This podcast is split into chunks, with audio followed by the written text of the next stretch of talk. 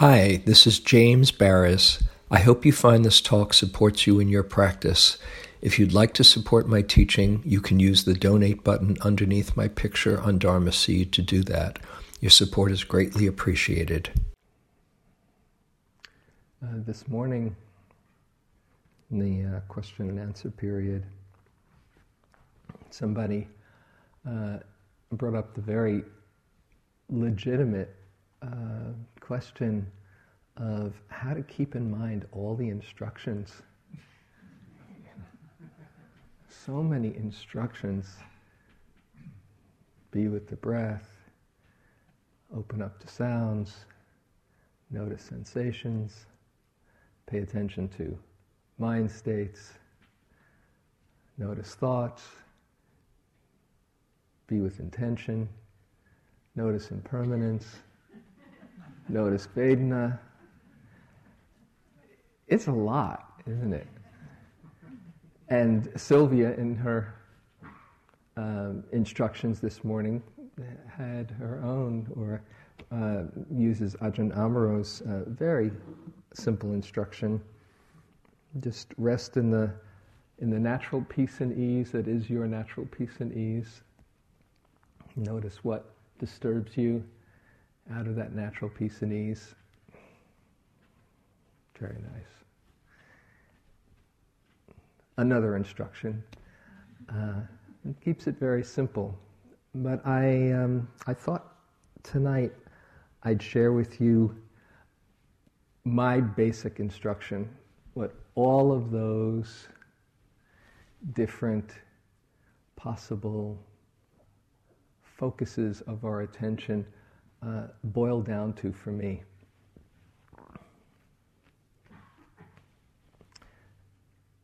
Basically, what I say to myself, and sometimes to others if they'll listen, what's happening now? Can I let my experience be just as it is?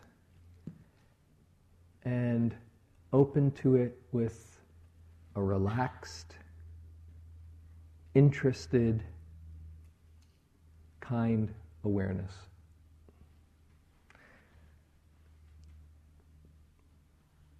No matter what is happening, that seems to, to be a, a, a basic attitude that um, you can use no matter what.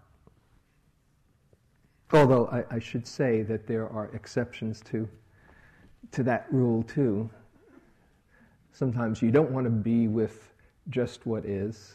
As I mentioned in the last talk, sometimes it's not appropriate to stay with something when it's really difficult if you're not able to let it be as it is and there's a struggle, then there are other alternatives. And I'll perhaps mention uh, a bit as we go into the talk, but I particularly wanted to focus on that last piece open to your experience with relaxed, interested, kind awareness. I know at the beginning of the retreat, um, Guy used three words starting with relaxed relax, observe, allow. So, um, how many people are using that these days? I know that was ages ago, but uh, you know that's that's not a bad one to keep in mind either. It, it's really a very similar attitude, but I've been saying these three words to myself for uh, many years, so I'll uh, just uh, I thought I'd just focus on them as a talk. And since relax is in there twice, you know there might be something to it. Um, relaxed awareness. Be at ease, the ease of well being. Sounds good, doesn't it? Just be relaxed. You know, we have to remind ourselves over and over just relax, relax. Oh, yeah, relax, relax. But it is so key and you're looking at somebody who uh, in earlier days of practice, and I valued this very much, I just was really going for it. I'm just imagining Sylvia right now, thinking how in the earlier days, where she, she tells the story where we'd kind of be keeping guard uh, down at Yucca Valley or at other retreats. I'd stay up really late and be like, you know, one of the last people there, and Sylvia would come in really early and it'd be like the changing of the guard. You remember that, don't you? It was kind of a sweet connection. Um, actually, for many years, I've kind of changed it around where I get up really early, or it's if I'm in the groove and it's it's fun. But I was doing it from that that place of you know, I want to make every moment count. Um, and uh, it took me a while to see that you can have a, a really wholehearted intention in practice and at the same time keep it, keep it light. And in fact, it's, uh, it's tremendously helpful and more supportive because in that ease of mind, as you let your mind open a bit, then you can see things more clearly. If there's a tightness at all in the mind, the contraction really works against you.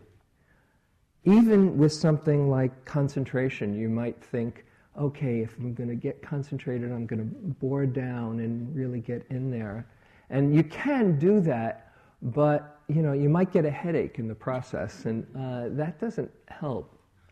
You can actually, and what I've found in, in concentration even, is to have the mind be very wide open and easy, spacious, and just preferentially focus on a particular object, whether it's the breath or whatever your anchor is, but not putting blinders on, trying to block anything out. Just lovingly come back to the subject in the foreground. So, relaxation is a very helpful aid for concentration as well. But I want to focus it uh, or focus or talk a bit on some other aspects of keeping the mind relaxed as you practice this. It was once um, a Tibetan Lama who came to Monday night, uh, Monday night to give the talk, and uh, he said, um, I listened to the talk on uh, tape in those days, it was a while ago, and he said, um, all of practice, I think, uh, can come down to two words. He had this is three words for me. He got it down to two words, and everybody was kind of leaning in their seat, you know, to get the secret teachings. And he said, "Be spacious." Mm, oh yeah, be spacious. Because in that spaciousness, not only do you see clearly, but there's room for your true nature to shine through. Uh, many years ago, uh, this is in the 60s, I think it was the 60s or early 70s maybe, there was this really great book. It's probably still around. I think you can, you can see it online, get it online. I know you can because I kind of looked it up. There's this book called The Lazy Man's Guide to Enlightenment. Anybody ever read that? Great book. Very thin, too, which is appropriate, right? You love those thin secret teachings, right? It is this guy, Thaddeus Golas. And he, his theory was um, about freedom that we are beings of expansion and contraction. That is the basic um, principle of life, of the universe, whether it's the tides or, or galaxies or our being. We open. In the morning, the flowers open to receive the sun, and then they, they, uh, the plants can shut down and, and protect themselves uh, in the evening. And we as well are subject to that same nature of opening and closing. But he said, if you look at the different mind states, mind states of expansion have to do with understanding, compassion, kindness, generosity. And beings who are open and expansive generally are um, ones you want to hang out with. Let's just put it that way. And the beings who tend more to contraction, that are more dense and thick, that are protecting themselves from, from the world around or feel like there's an adversarial relationship, um, are um, creating a lot of misery for themselves.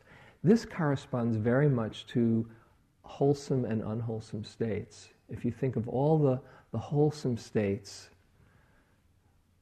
kindness, generosity, compassion, equanimity, peace, calm, they're states of openness, mindfulness. They open to experience.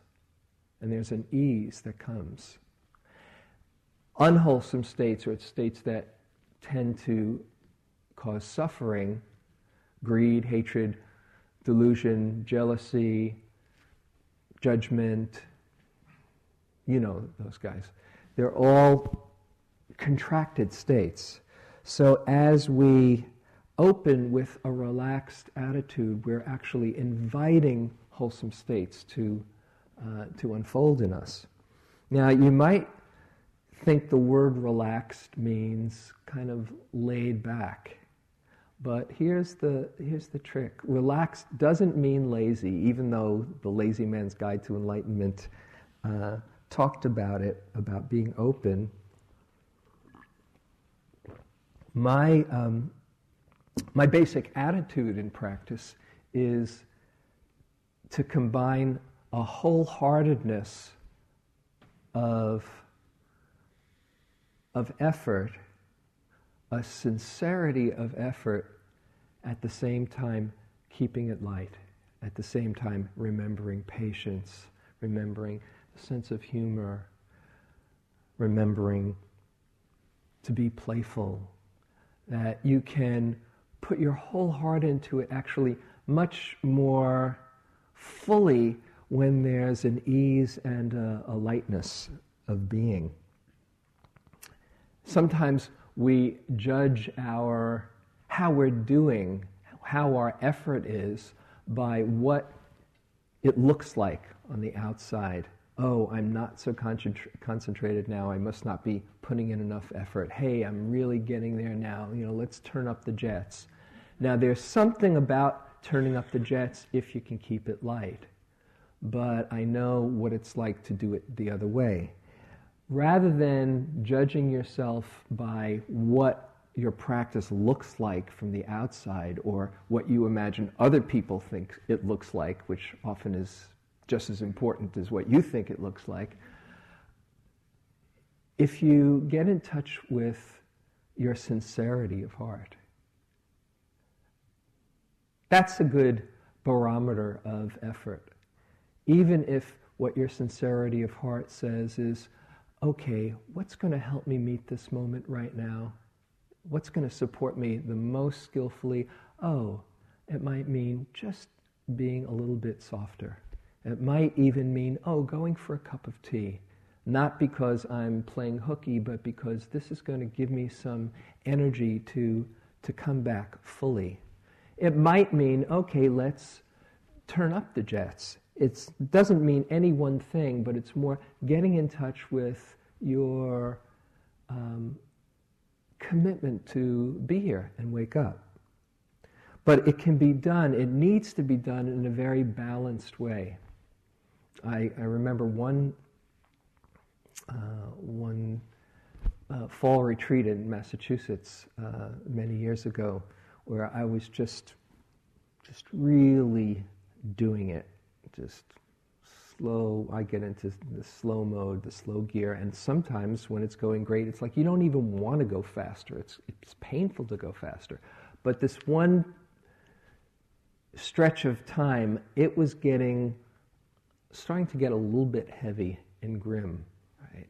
And uh, I hadn't been out, I hadn't taken a regular, a normal human kind of walk in about three weeks and I was just getting heavier and heavier and heavier, and it's like, whoa, okay, what's going on here? I think I need to just take a walk. And it was like, oh, I'm going to play hooky. Right? And besides which, I wasn't even, I was stopping, uh, my mindfulness was just, was, my mind was just bouncing all over the place. I couldn't stay on the object. And I said, this isn't useful at all. Let me just take a normal walk like a normal human being, okay? So I put on my coat. It was snowing outside, and I hadn't been outside, and, and put on my boots and all. And I said, I am not going to be mindful. So there. Because I wasn't anyway, so I'll just kind of give myself, all right, I'm not to, I'm to try not to be mindful. it was one of the most memorable walks I've ever had. Can, it's just like it was yesterday. Mm. Putting my boot in the snow and hearing the crunch and walking fast, trying not to be mindful. left, right, left, right, sniffling, hearing, crunching, left, right, left, right, noticing, thinking, left, left, right. The whole 45 minutes, I couldn't turn the noting off in my mind as soon as I stopped trying to be present.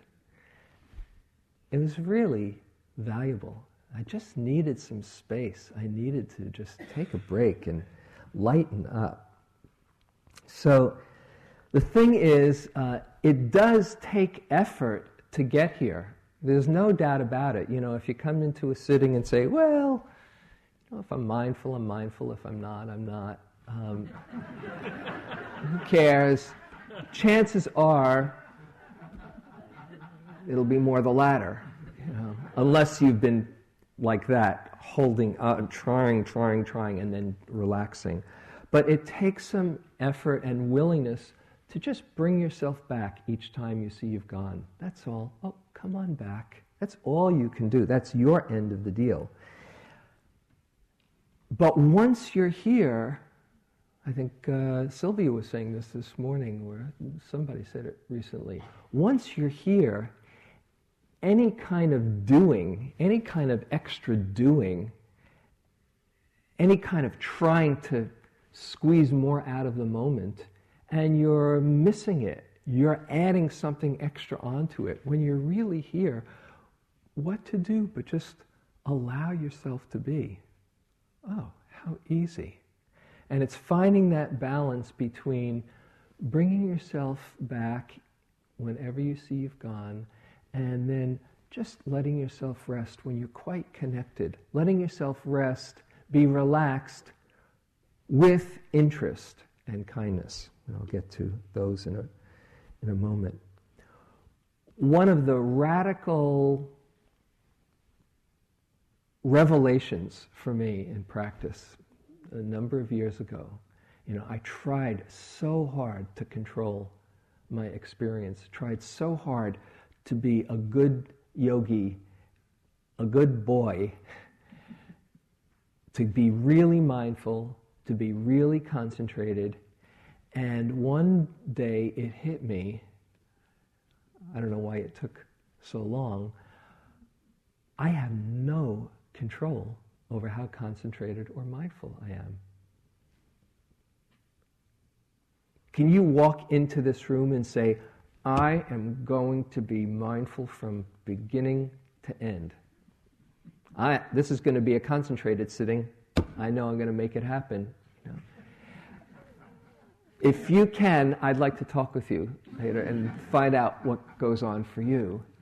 Sometimes, if you're in that groove, then you know and you're not fighting it, and there's a kind of trust, and it's just kind of happening on its own. But you're more for me, it's like I'm more just kind of witnessing with amazement oh, how cool this is. Oh, how wonderful. And I try not to do anything to mess it up by trying too hard, but just enjoy it while it's here. But the fact, when it occurred to me, I don't have any control of how mindful or concentrated, was such a relief. Because then it wasn't up to me to have the perfect sitting. The one thing that I do have control over, which, as it turns out, has a direct effect on how mindful or concentrated one is, not linearly, but there is a correlation. The one thing I have control over is my willingness, as I mentioned a moment ago, my willingness, my sincerity to be here as best I can, and when I see I've gone, to come on back. That's it. If you can figure out anything beyond that, let me know. Because when you are gone, you're gone. You might be gone for five seconds, five minutes, 20 minutes, you are gone. Not much you can do about it. But the moment that you realize you've been gone, that's where you've got a choice. Ah.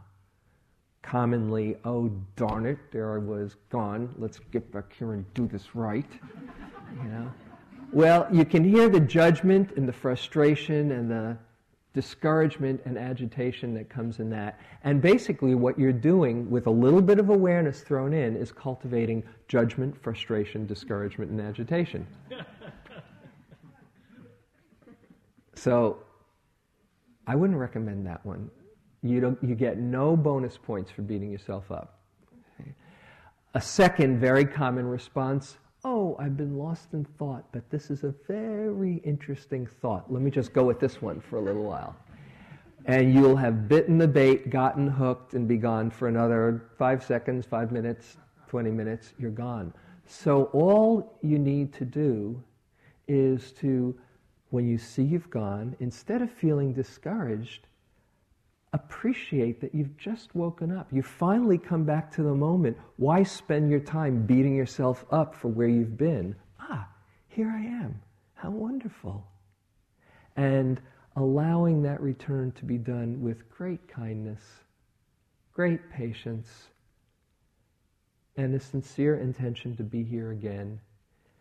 Then, every time you've gone is an opportunity to practice patience kindness, sincerity of heart, presence. So it's all in the way you bring yourself back. That's what you've got some input. And to do it with a relaxed, easy attitude makes all the difference in the world. What's happening is out of your control.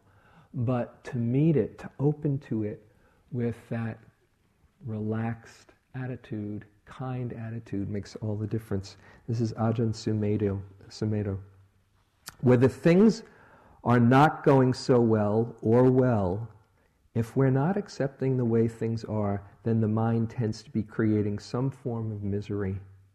So if you're attached to things going nicely, then you'll start worrying about them if they don't go so well, even when things are actually going well. We're not here to become anything or get rid of anything, to change anything or to make anything for ourselves or to demand anything, but to awaken more and more, to reflect, observe, and know the truth of things.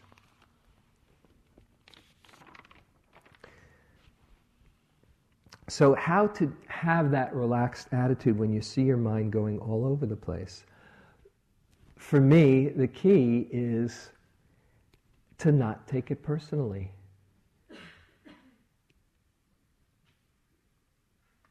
Your mind is not so different from other people's minds. If you have the idea that everybody is here sitting like a Buddha statue and just crystal clear and you're all over the place, uh, you might kind of readjust that line of thinking. That's one thing that's helpful to sit on interviews. You know, one person after another, often it can be like, sometimes three or four people in a row come and say, I am, my mind is so busy, you know, it's, it's busier than everybody else's, you know, I know I'm really off the charts, you know, and then the next person comes in and says the same thing, and the next, it's so common. Don't take it personally. You are exploring the nature of the mind. As far as the mind states that come and go, we can get really attached to clarity. You know, so there you are. Joseph uh, tells the story. Dipa Ma once said to him, um, You know, you should do a two day sit.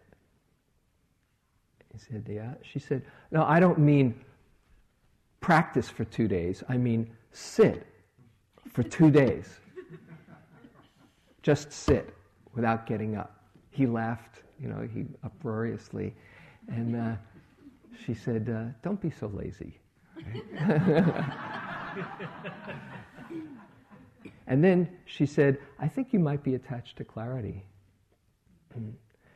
If you're going to sit for two days, you're going to go through everything, right?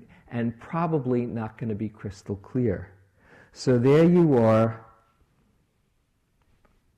and you are either nodding or you're foggy or you're all over the map. I'm not just talking about a two day sit, I'm talking about maybe a typical afternoon sit, whatever your rhythm happens to be. And it can be so easy to think, oh, God, I'm just not clear. This is not a relaxed attitude. And this is taking it personally. I should have control over this. If instead you can just notice oh, it's really foggy now. Oh, I'll just be foggy Buddha. Oh, all right. You're doing the best you can. Oh, I'll just be angry Buddha right now. Oh, this is freaking out Buddha. Okay. it's somehow holding it in a bigger space where you're not that thing. The awareness creates the space that any mind state is just doing its dance inside. It's more your relationship to the experience that determines if there's an ease, not what's happening inside. One of the things that's really important to keep in mind to keep this relaxed attitude is to not get into figuring out what's happening. Why is this happening? You ever ask yourself, why am I in that state? Or why can't I get out of it? Watch out for the word why. It is a very dangerous word in meditation, especially if it's said with that intonation Why can't I? Now, if you can ask, Oh, why? What goes on? And just listen for the response, that's a bit different. But why in the figuring out mode is very painful.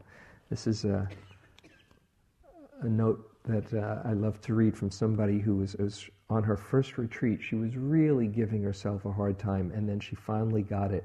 And she said, The one thing that's indelibly in my brain is finally getting you don't have to figure it out. That would never have ever registered in my brain as an option before. And then yesterday I was walking and struggling in my mind, thinking round and round, and this voice came into my head that said, You don't have to figure it out. And I stopped and closed my eyes and asked myself, What is true right now in this moment? And what was true was the rising and falling of my breath and various body sensations coming and going.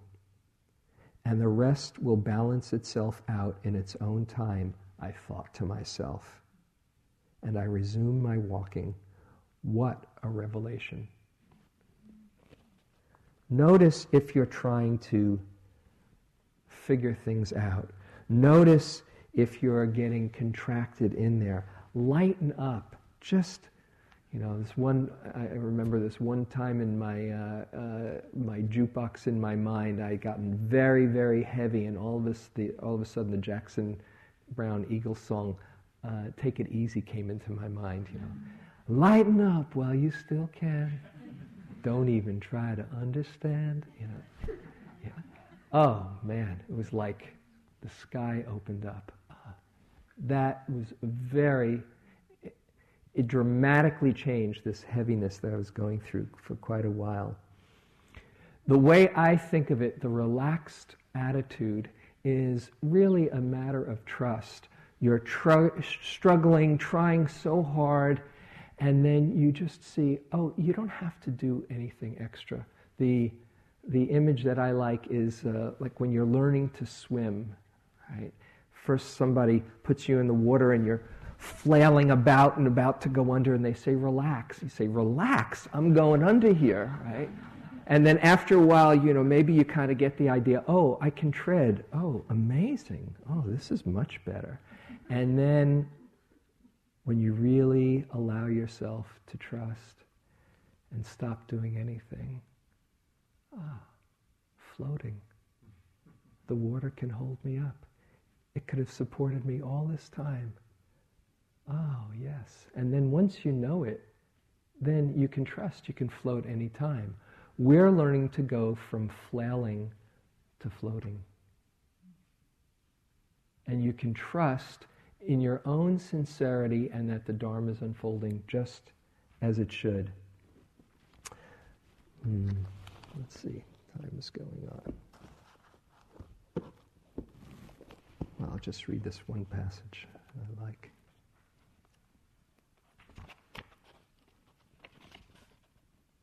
This is Nyoshul Khenpo. Mm. Whatever practice path we find ourselves on, be it Dzogchen, Vajrayana, Theravadan, or another spiritual path, if we have a perfectly wholesome attitude and a spacious and tolerant mind, then our practice is really Buddhist practice. It is in line with practice that really blossoms and unties the mind.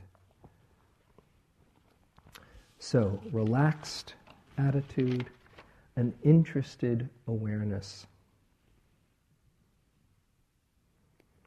The other night, Gil, uh, Guy gave the talk on the first awakening factors, and that's what this is the factor of investigation, the factor of rapture or joy is often translated as a keen interest in the object.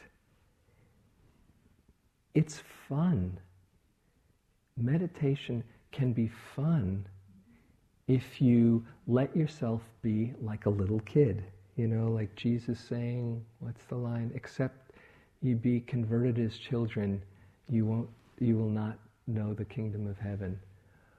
If we can get back to our real innocence that lets go of knowing anything, you know, beginner's mind, as Suzuki Roshi says, and just said, and just is looking, what is going on right now? Let's check it out.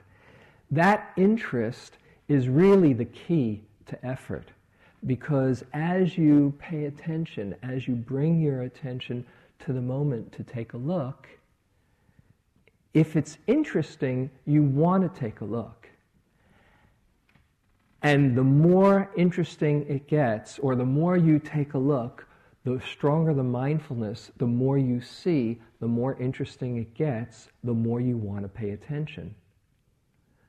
But if you say, oh, I don't know, this is not worth it, it's a little bit boring, um, and you take a break or you take a lot of breaks, not because the relaxation is supporting you, but just because it's hard at the beginning to, to keep your, uh, your willingness, your commitment up, then the mindfulness doesn't build because continuity is really a key.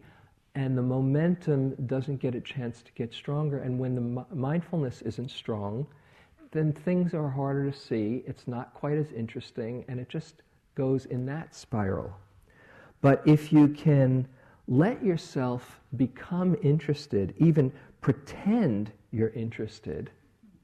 At the beginning, it might take a little bit of a, a game to pretend that you're interested.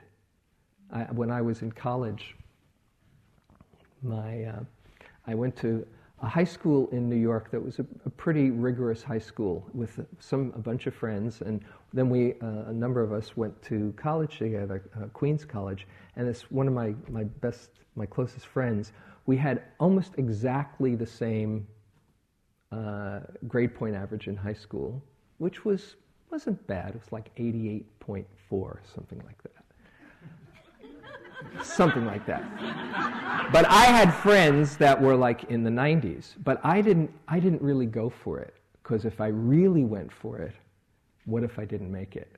But when we got to college, something happened, and my friend Joe just took off, graduated summa cum laude, and is now a professor of philosophy for the last 30 years in uh, univer- in University of Iowa or Iowa State, the the names. And, uh, it was amazing. And it, I didn't ask him until the very end, unfortunately, of, of our career. I said, you know, how come we were just about the same in high school? What, how did you get to be such a super student? And he said, well, this is what I did. I figured, you know, I'd take a, a course in statistics or something that seemed really dense and maybe boring. I figured, I said to myself, what is there about this course that this professor is devoting his life to or her life to? And I want to find out why they think it's so interesting. And I do that for the first few weeks of the course until I kind of picked up the lingo and the way that it kind of worked. And after a while, it actually did become interesting. I said, gee, I should have asked you this before graduation. But it's a lot like that as we come to the meditation. You think, in, out, in, out, you know, big deal, breath. We just had one a moment ago, you know, what's nothing going to be new. But if you start to look with interest and even trick yourself at the beginning, the effort to be present, relaxed effort, but effort with interest, let's check it out. The mindfulness becomes stronger and then things become more interesting. For a moment, close your eyes. Sometimes it means playing a little game with yourself. Just imagine you're about to take your very first breath, coming out the chute into the world. How present can you be for your first breath of your life?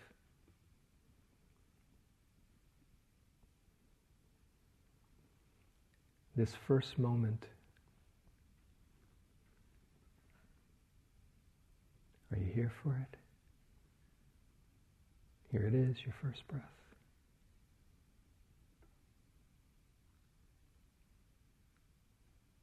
Now just imagine we're going to go very quickly through a long, a longer guided meditation. Imagine you're at the end of your life and you're about to take your last breath. Is it interesting? How present can you be? This in breath and the last out breath. Can you let go? Can you be here for it? Just notice.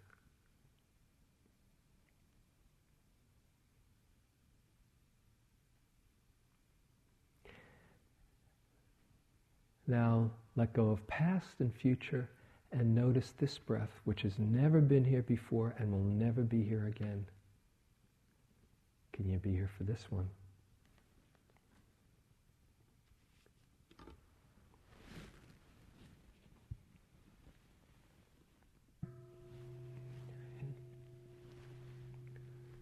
Do you pay attention?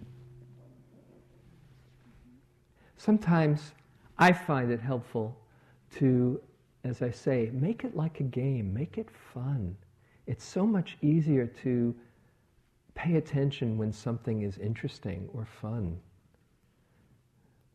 I sometimes use the uh, perspective that I'm an alien that's just landed on planet Earth in this human body reporting back to the mothership. Okay? This is what confusion is like for these people. Okay? Oh, this is what breathing is like. Oh, here is freaking out again. Okay. Just as if I've never seen it before. And it's kind of fun to do it that way. Play around, make it a game. If things are boring, you know, Fritz Perls, the Gestalt father of Gestalt psychology, said boredom is really lack of attention. And it is. There's a lot going on that we just say boring. Take a look at boredom. It can be really fascinating, actually. What's going on? there's perhaps maybe some restlessness, maybe there's some aversion, maybe there's some wanting things to be different, but we kind of cover the whole thing up and just say, boring, not worthy of our attention. Really, this is a very um, powerful point in practice. In fact, I remember once I was uh, at a talk given by Trungpa Rinpoche, the great crazy wisdom teacher, um, who was founder of Naropa Institute. I went to for a number of summers at the start of my practice. And he came in, he would usually come in like about an hour, an hour and a half late. You know, that was kind of, that was on time for him, right? And he'd kind of limp in. He had a limp, and he'd sit down with his big carafe of sake and all, and proceeded to, to talk. But he always came out with something that was amazing. I learned a lot being around him, right? And this one talk, he comes in and he says, uh, Well, tonight I'm going to teach you about the real breakthrough in practice. And everybody was like, oh, yeah? Oh, he's going to finally give us the goodies, right? And then he proceeded to meander and ramble on for the next like hour and a half.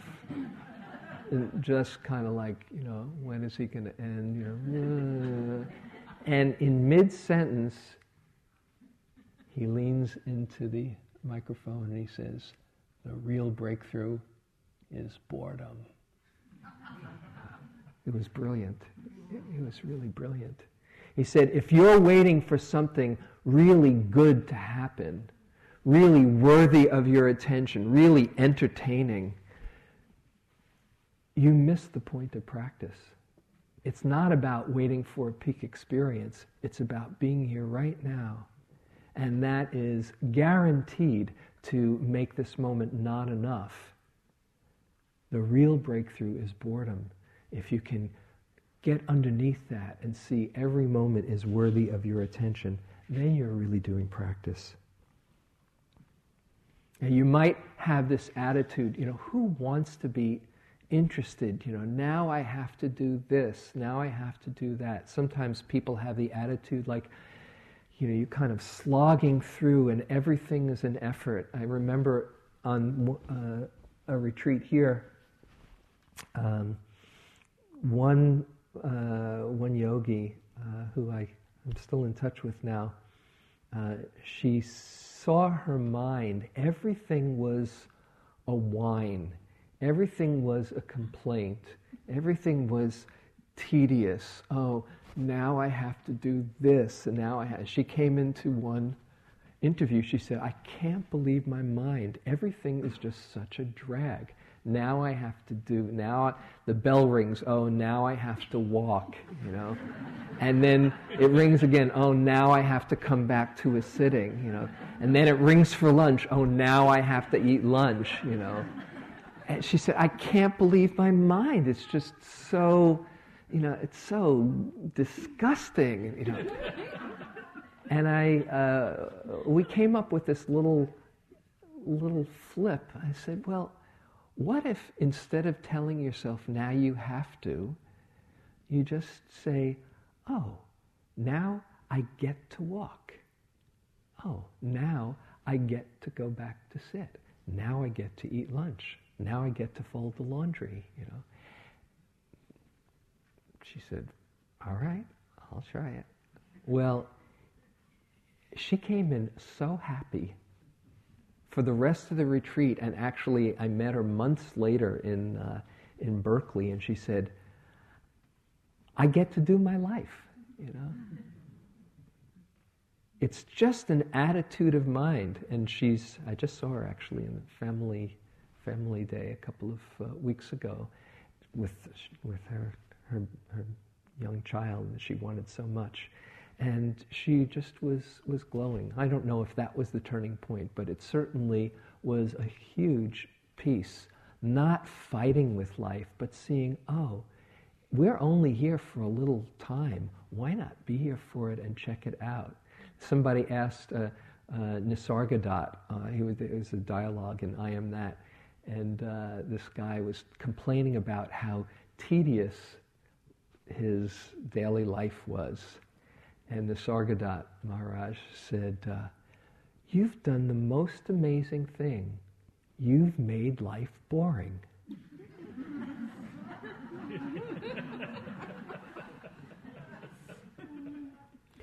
But sometimes it, uh, it takes courage to be interested. I know it's not always easy. Sometimes it's really hard. Sometimes the mind states are so overwhelming or the physical condition is so challenging that it's hard to muster up some interest. It's hard. But you've got two choices either wish it were different or find some way to relate to this moment, particularly if it's fear that's holding you back. Just know you have the courage that it takes to explore.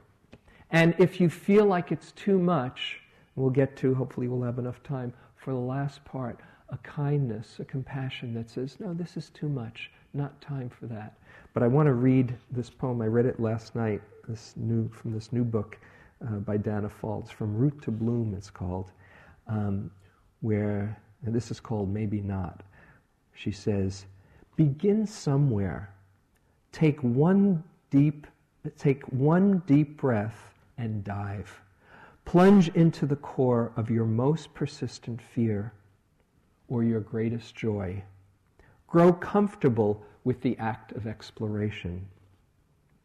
Well, maybe not comfortable, but confident of your ability to be sure footed on slick rocks, steady while the winds gust. Well, maybe not entirely confident, but willing to set out despite persistent doubts, breathing your way into whatever you are facing. Well, maybe not even all that willing, but you take it anyway, that first step into the unknown. Courage is starting where there is no secure outcome, no sure result. The secret is you can begin again at any time. Take one deep breath and dive.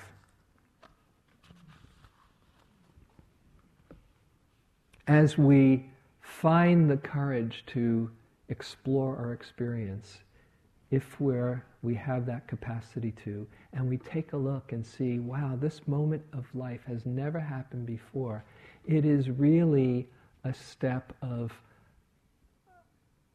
love. You're falling in love with your life. And you can practice it at, at any moment.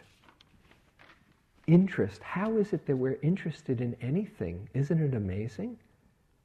You know, we could have just been going around like automatons or amoeba or ants doing their job. I don't know, maybe ants aren't very fascinated with what they're doing. but it seems that, that we have some this capacity to really take a look and check out and even be aware of ourselves. That we can really wake up to life and see, oh, what is going on? You ever get into that space? Wow, I'm alive. Isn't that amazing? How the heck did that happen? So that brings us, that interest, that love brings us to the last one the kind awareness. Metta. Meeting the moment with a kind awareness, you are merging metta with vipassana you're bringing a friendliness to the moment. It doesn't mean that necessarily you like it. Oh, yes, I love my pettiness, you know. Oh, I love my confusion. But you're, like Sylvia often says, you're not contentious with your experience. That's, that's a metta uh, attitude. You can be friendly with that. You know, as the Dalai Lama so beautifully puts it. My religion is kindness. All the other stuff can, can follow from that. But to have a kind attitude towards what you see, towards the moment and towards what you see in yourself. That's the key.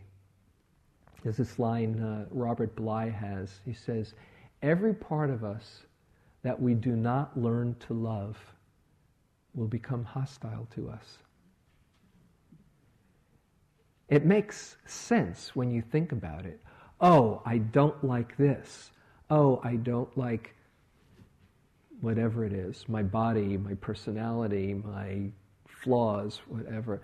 And that becomes what you focus on. So you need to, to bring a kindness to everything you say. And it takes everything you see. It takes patience. It's not going to happen overnight because the conditioned responses have been practiced for a whole long time. The third Zen patriarch says to live in the highest realization is to be without anxiety about non perfection. To live in this realization is to be without anxiety about non perfection.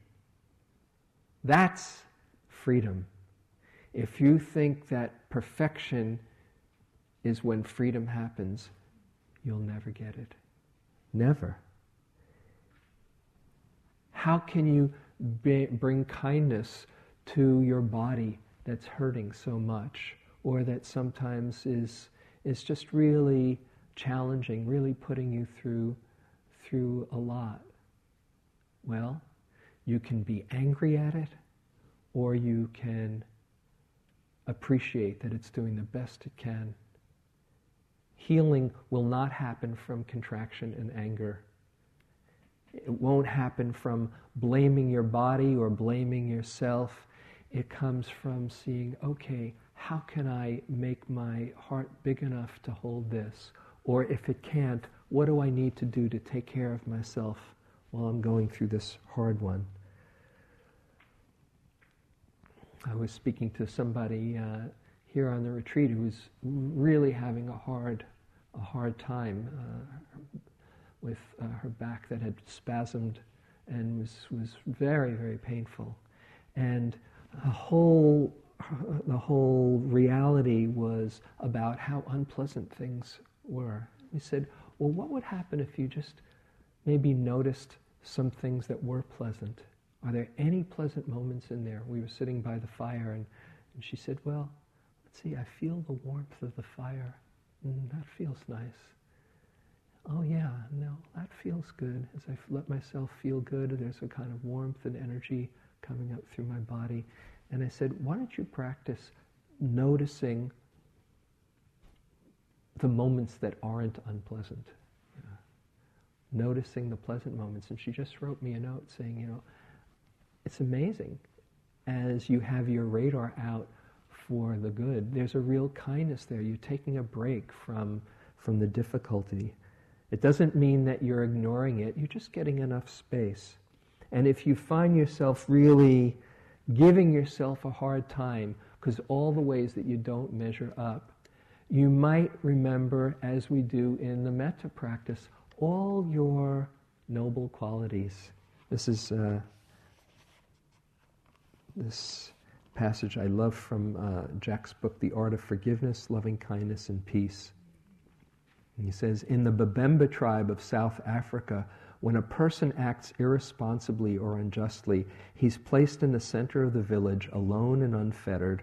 All work ceases, and every man, woman, and child in the village gathers in a large circle around the accused individual. Then each person in the tribe speaks to the accused one at a time, each recalling the good things the person in the center of the circle has done in his lifetime.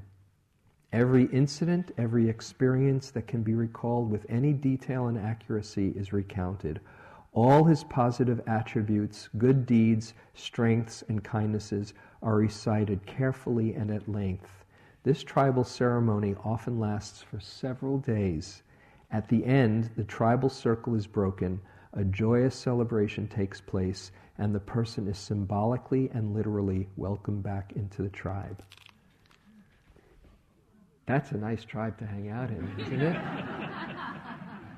we need to do that with ourselves instead of beating ourselves up and see, oh, this is wrong with me and that's wrong with me and that. Notice all the things that are good in you. That spaciousness, that kindness allows for you to see and access that part that really is rooting for your happiness. I, I, I might have mentioned it the last talk. I, I, don't remember if I did. It just uh, bears repeating again that you all, we all want to be happy, right? Every one of us wants to be happy. Did I talk about this last time? Huh? I didn't. Anybody here doesn't want to be happy? Okay. That means in every single one of us, there's a place that is really rooting for our well being, really wanting us to be at ease. And this is simply accessing that place. And the way we access it is with kindness, not with scolding. Accessing that place that really wishes for our well being and empowering it. And it comes alive through kindness. Metta, being kind with yourself, being kind with the moment, seeing who you really are, because when you see who you really are, it's quite good news. This is the Buddha. He says, Luminous is this mind, brightly shining, but it is colored by attachments that visit. This unlearned people do not really understand and do not cultivate the mind. Luminous is this mind, brightly shining, and it is free of the attachments that visit it. This the noble follower of the way really understands, and so for them there is cultivation of the mind. That's who you really are when you get beyond that unkindness. There is a Buddha inside. That's the idea.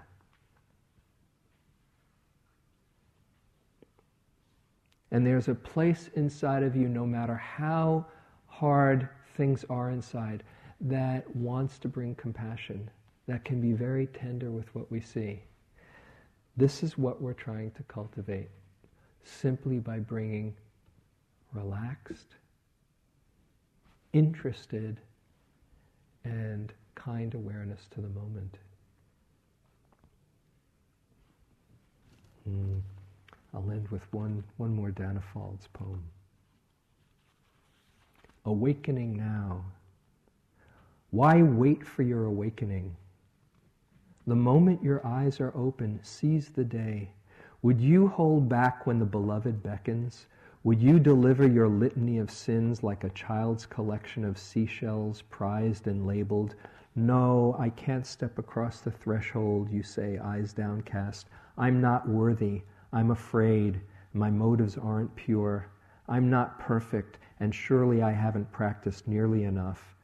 My meditation isn't deep and my prayers are sometimes insincere. I still chew my fingernails and the refrigerator isn't clean. Do you value your reasons for staying small more than the light shining through the open door? Forgive yourself. Now is the only time you have to be whole. Now is the sole moment that exists to live in the light of your true self. Perfection is not a prerequisite for anything but pain. Please, oh please, don't continue to believe in your disbelief. This is the day of your awakening. So let's sit for a moment.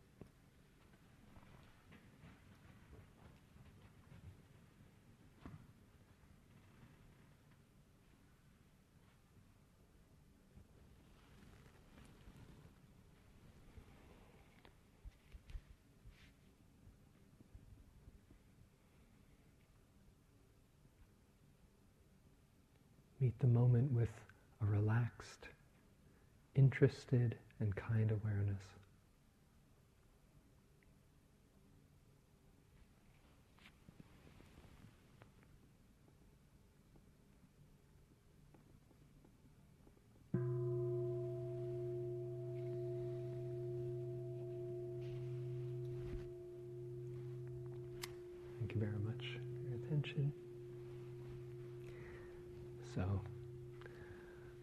Sitting in another half hour. One more.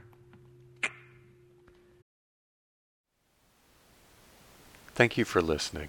To learn how you can support the teachers and Dharma Seed, please visit dharmaseed.org slash donate.